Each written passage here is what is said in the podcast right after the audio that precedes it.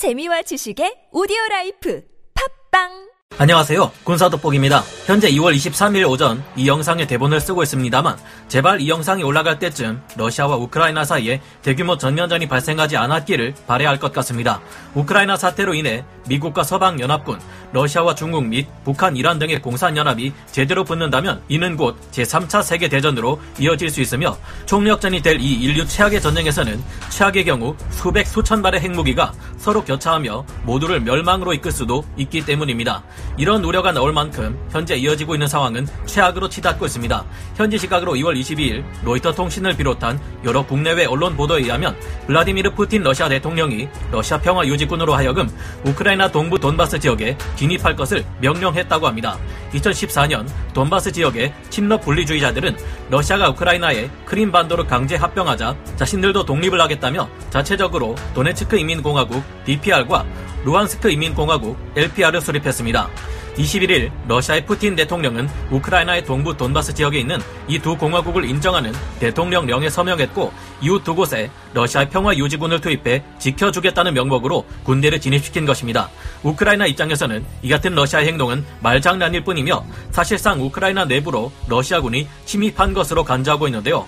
이 같은 상황에서 우크라이나 정부가 도네츠크 인민공화국과 루안스크 인민공화국의 독립을 인정하지 않고 군사력으로 맞선다면 러시아와 우크라이나 간의 전면전이 발생하게 되는 것이고, 가만히 있을 경우 이천십사년 크림반도를 빼앗겼던 것처럼 우크라이나는 또다시 동부의 영토를 러시아에 뺏기게 된 것입니다. 전면전 발생 상황까지 가게 될 경우 주변국들 또한 이 전쟁에 참가하게 될 수 있으며 이는 곧 제삼 차 세계대전의 서막이 될지도 모릅니다. 우크라이나와 러시아 간에 전면전이 발생하지 않는다면 정말 다행이지만, 그래도 문제는 이 같은 초긴장 대치 상태가 앞으로 짧게는 몇 개월, 길게는 몇 년 이상 지속될 수도 있을 것이라는 점인데요. 푸틴의 행보를 볼 때 앞으로 유럽과 러시아 사이에는 미소 냉전 시절이나 다름없는 긴장 상태가 이어질 수 있고, 이에 따라 유럽의 수많은 크고 작은 국가들이 강력한 기갑 전력과 포병 전력을 다급히 갖춰야 할 필요성이 생기고 있습니다. 가격과 성능을 고려했을 때 이를 위해 가장 먼저 고려될 강력한 후보 중 하나가 바로 우리 한국의 케이 나인 자주포와 케이 투 표 전차일 것으로 보이는데요. 유럽의 위기가 우리 방산 수출에 있어 큰 기회로 작용할 수 있을까요? 지금부터 알아보겠습니다. 전문가는 아니지만 해당 분야의 정보를 조사 정리했습니다. 본의 아니게 틀린 부분이 있을 수 있다는 점 양해해 주시면 감사하겠습니다. 현재 미국 행정부를 더 이상 믿기 어려운 충격적인 이유, 미국의 부통령인 카밀라 해리스는 현재 상황을 제이 차 세계대전 이후 유럽의 가장 위험한 상황이라 말하고 있으며, 우크라이나 동부 돈바스 지역에서는 우크라이나 정부군과 친러 반군의 교전이 계속해서 발생하고 있습니다.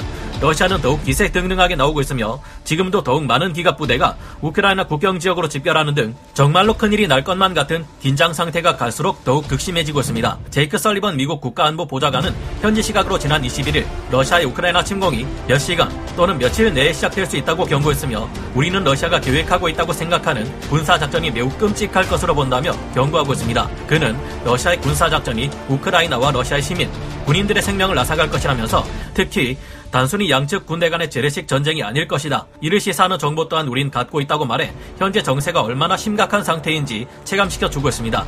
그런데 이 같은 상황에서 러시아에 맞선 미국이 지난번보다 더욱 이해할 수 없는 태도를 보여 논란이 되고 있습니다. 푸틴 대통령이 우크라이나 동부에 러시아군 진입을 명령한 직후 러시아 함대 또한 움직임을 보이기 시작했는데요. 현지 시각 이월 이십일일 센티넬 위성 등에서 포착된 오신트 정보들을 살펴보면 지중해에 배치되어 있던 러시아 해군 함정들이 미 해군 항모 전단의 접근을 막기 위해 차단선을 구축하고 있습니다. 이들 중에서도 애드미럴 유스티노프 전단이 크로아티아 스플리트 항에 정박해 휴식을 취하고 있는 미 해군의 해리 에스 트루먼 항공모함 전단으로 접근하기 위해 이탈리아와 그리스 사이에 있는 이오니아의 입구로 북상했는데요. 항구에 계속 정박해 있다가는 아무리 최강의 해리 에스 트루먼 항모 전단이라 해도 샌드백이 되어버리고 애드미럴 유스티노프 전단의 미사일 범위 안에서 벗어날 수 없게 됩니다. 그래서 해리 에스 트루먼 항모는 이곳에서 빠져나왔다고 하는데, 놀랍게도 유스티노프 전단에 맞서기 위해 다가오지 않고 그 반대쪽인 북쪽으로 꽁무니를 빼버렸습니다. 이탈리아의 카보르급 항공모함 전단 또한 나폴리에 정박한 채 나올 생각도 보이지 않고 있는 상황입니다. 미국의 군사적 도움을 기대했던 우크라이나 입장에서는 정말 충격적인 일이기도 하고, 믿을 수 없는 미국의 바이든 행정부를 지켜보는 우리 대한민국의 심정 또한 불안하기는 마찬가지입니다. 동맹국들과의 연합도 물론 중요하지만 역시 가장 위험할 때 결국 나라를 지키는 것은 스스로의 힘이라는 것을 깨닫게 됩니다. 삼 차 대전 위기, 전면전이 발발하지 않아도 냉전 시절로 돌아가는 유럽과 러시아, 게다가 러시아의 야욕이 동부 우크라이나 지역을 삼키는 데서 끝나지 않을 것이라는 분석도 있습니다. 있습니다. 현지 시각으로 이월 이십일일 월스트리트 저널의 보도 중에는 이런 해석이 등장했는데요. 이 보도에 의하면 푸틴은 과거 공산권 진영에 불리한 결과로 끝난 미소 냉전 종식을 처음부터 다시 협상하기를 원하고 있다. 푸틴은 과거 소련의 붕괴가 이십 세기 러시아에 벌어진 가장 큰 지정학적 재앙이라고 말한 바 있다. 즉 푸틴은 모든 것을 천구백구십일년 이전으로 되돌리려 하고 있다고 해석하고 있습니다. 즉 푸틴이 노리는 것은 단순히 동부 유럽의 군사력 축소와 후퇴가 아니라 과거 미국의 가장 강력한 라이벌이었던 소련 시절의 영광을 되살리는 것이라는 말인데요. 미국의 소극적인 대응을 현재 전 세계가 지켜보고 있으며 만약 이 같은 위기가 장기화될 경우 유럽 각국들은 급격하게 여러 분야에 있어 다양한 군사력의 증강이 시급해질 수밖에 없습니다. 그리고 전쟁의 위기를 코앞에 둔 유럽 국가들은 가장 강력하고 빠르게 배치할 수 있는 전력 증강을 꾀하게 될 텐데요.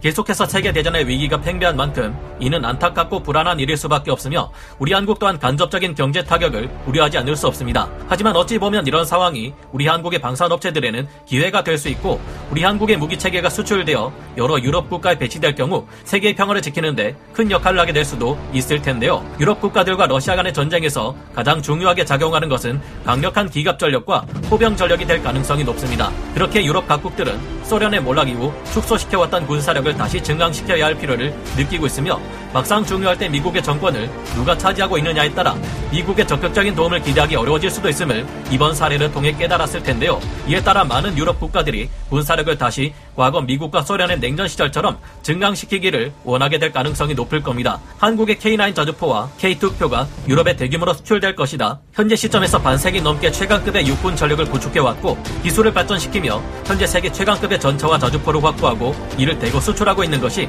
대한민국의 위치인데요. 미 한국의 무기들은 유럽 국가들로 수출되어 왔으며 이번 위기를 통해 군사력의 중요성을 실감한 유럽 국가들에게 더욱 폭발적인 수출을 기대할 수 있을지도 모르겠습니다. 대한민국 제 무기 수출의 일등 공신 케이 나인 자주포는 독일의 피제트에이치 이천 자주포 백팔십구문 수출과 프랑스의 카이사르 자주포 백칠십오문 수출, 중국의 피엘제트 사십오, 백이십팔문 수출을 모두 합친 것보다 더 많은 오백칠십이문의 수출을 이천년에서 이천십칠년간 기록했는데요. 터키는 우리나라에서 케이 나인 자주포를 삼백오십문 도입해 티 백오십오 푸르트나라는 파생형 제품을 현지에서 면허 생산하고 있으며 폴란드는 케이 나인의 자체를 현지 면허 생산 방식으로 도입해 에이에이치에스 크라프 자주포에 춤추는 반동을 꽉 잡았습니다.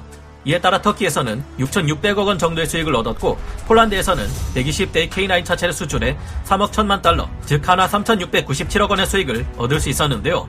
핀란드에서도 중고 케이 나인 자주포를 대당 사십억 원의 가격으로 총 사십팔문, 약 이천억 원의 가격에 도입해 이천이십사년까지 인도되고 있는 중입니다. 핀란드로 수출되는 케이 나인 자주포는 가격을 높게 쳐주는 대신 최신 사양으로 업그레이드를 해주는 조건이 포함되어 있으며 추가로 훈련 시스템 및 수리 부속, 운영 유지 체제를 제공한다는 조건이 있었는데요.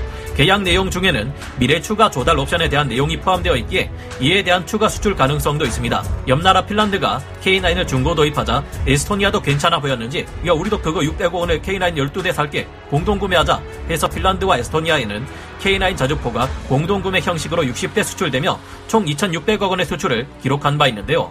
노르웨이에서도 케이 나인 비다르 자주포 이십사문과 케이 텐 탄약 보급 장갑차 육대의 공식 도입 계약이 발표되며 이천사백오십억 원의 수출 금액을 현금으로 받기도 했습니다. 성능은 최상급이면서도 가격이 높지 않은 데다 차후 유지 보수 측면에 있어서도 유리한 케이 나인 자주포는 서방 자주포 중 단독 기종으로는 엠 백구 자주포 계열 다음으로 많으며 이천이십년 이후에도 여러 국가에서 도입 문의를 받고 있습니다. 우리나라에서는 한국의 겨울과 여름을 다 견디고 산악지형에서도 잘 굴러가는 케이 나인 자주포이니 전 세계에서 안 팔릴 수가 없다는 약간의 자학 개그식 표현을 하고 있습니다만 그렇게 잘 팔리는 것이 사실입니다. 미 해병대 사령관도 한미 동맹의 중요성을 강조하며 말하기를 한반도에 척박하고 변덕스러운 기후가 해병대 훈련으로서는 난성맞춤이라고 언급하기도 했는데요. 케이 나인 자주포는 한국 육군이 사용하고 있으며 앞으로 추가 양산 및 개량 계획도 있기 때문에 앞으로 극심한 전쟁의 위기에 놓일 수 있는 유럽 국가들의 미래 요구에 대처하기 쉽다는 장점이 있습니다. 현재는 미국이 낳은 미운의 전설 엑스엠 이천일 크루세이더를 연상케 하는 케이 나인 에이 투 자주포의 수출이 영국을 중심으로 타진될 수 있도록 우리 하나 디펜스는 노력하고 있는 상태인데요. 자주포의 본산이라 할 수 있는 영국이 기동화력 플랫폼 엠엠피 사업을 통해 우리 한국에 케이 나인 에이 투 자주포 를 도입한다면 백십육문의 케이 나인 에이 투 자주포가 수출될 것으로 보이며 이를 통해 대당 오십억 원으로 계산할 경우 총 오천팔백억 원의 수익을 기대할 수 있을 것으로 보입니다. 유럽에서 큰 영향력을 가진 국가이자 미국의 최우선 동맹국인 영국이 지금까지의 케이 나인보다 훨씬 강력해진 케이 나인 에이 투를 가장 먼저 운용해본 결과 만족을 드러낸다면 이는 더 많은 유럽 국가로 하여금 케이 나인 에이 투 자주포 수출이 이루어지도록 도울 수 있을 텐데요. 유럽에서는 전차 전력도 앞으로 더욱 많은 수량을 필요로 할 것으로 보이는데, 현존 최강의 전차로 불리는 엠 원 에이 투 에이브람스 계열의 전차들은 수출판의 경우 열화 우라늄을 장갑과 포탄에 쓸 수 없어 이보다 오십오 구경장 포신을 사용하는 우리 군의 케이 투 표 전차가 더 강력한 것으로 평가받는 상태입니다.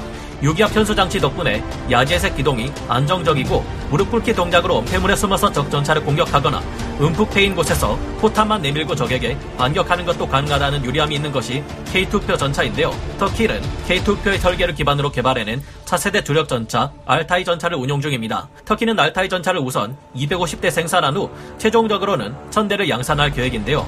노르웨이에서도 현재 운용 중인 레오파르트 투 에이 포 전차 오십이 대를 대체할 차세대 전차로 케이 투 엔 오를 주목하고 있으며, 여기서 수출을 성사시킬 경우 대당 단가 백오십억 원으로 총 오십이 대 칠천팔백억 원의 수익을 기록할 전망입니다. 폴란드에서도 우리의 현대 로템이 제안한 육중하게 벌크업된 버전의 케이 투 전차, 케이 투 피 엘 전차를 눈여겨보고 있으며, 수출 규모는 아직 밝혀지지 않은 상태입니다. 현재까지 케이 나인 자주포는 유럽에서 최소 일조 오천사백삼십구억 원의 수출 기록을 남겼고, 케이 투 표 전차도 앞으로 수출 계약이 잘 성사될 경우 최소 칠천팔백억 원 을 훌쩍 넘기는 수출 기록을 남길 계획입니다. 그러나 현재 러시아와 유럽 국가들 미국과의 관계가 크게 달라지고 있으므로 지금과 같은 위기가 계속될 경우 유럽 각국의 케이 나인 자주포와 케이 투 표 전차의 도입이 빠르게 진행되어 이제까지와는 비교하기 어려운 수조 원대에서 수십조 원대의 엄청난 수출 계약이 성사될지도 모르겠다는 생각이 듭니다. 다만 이 같은 전쟁 위기는 절대 좋기만 한 것이 아니고 우리나라에도 간접적인 경제 타격을 주기 마련이기에 우려되는 면도 있는데요.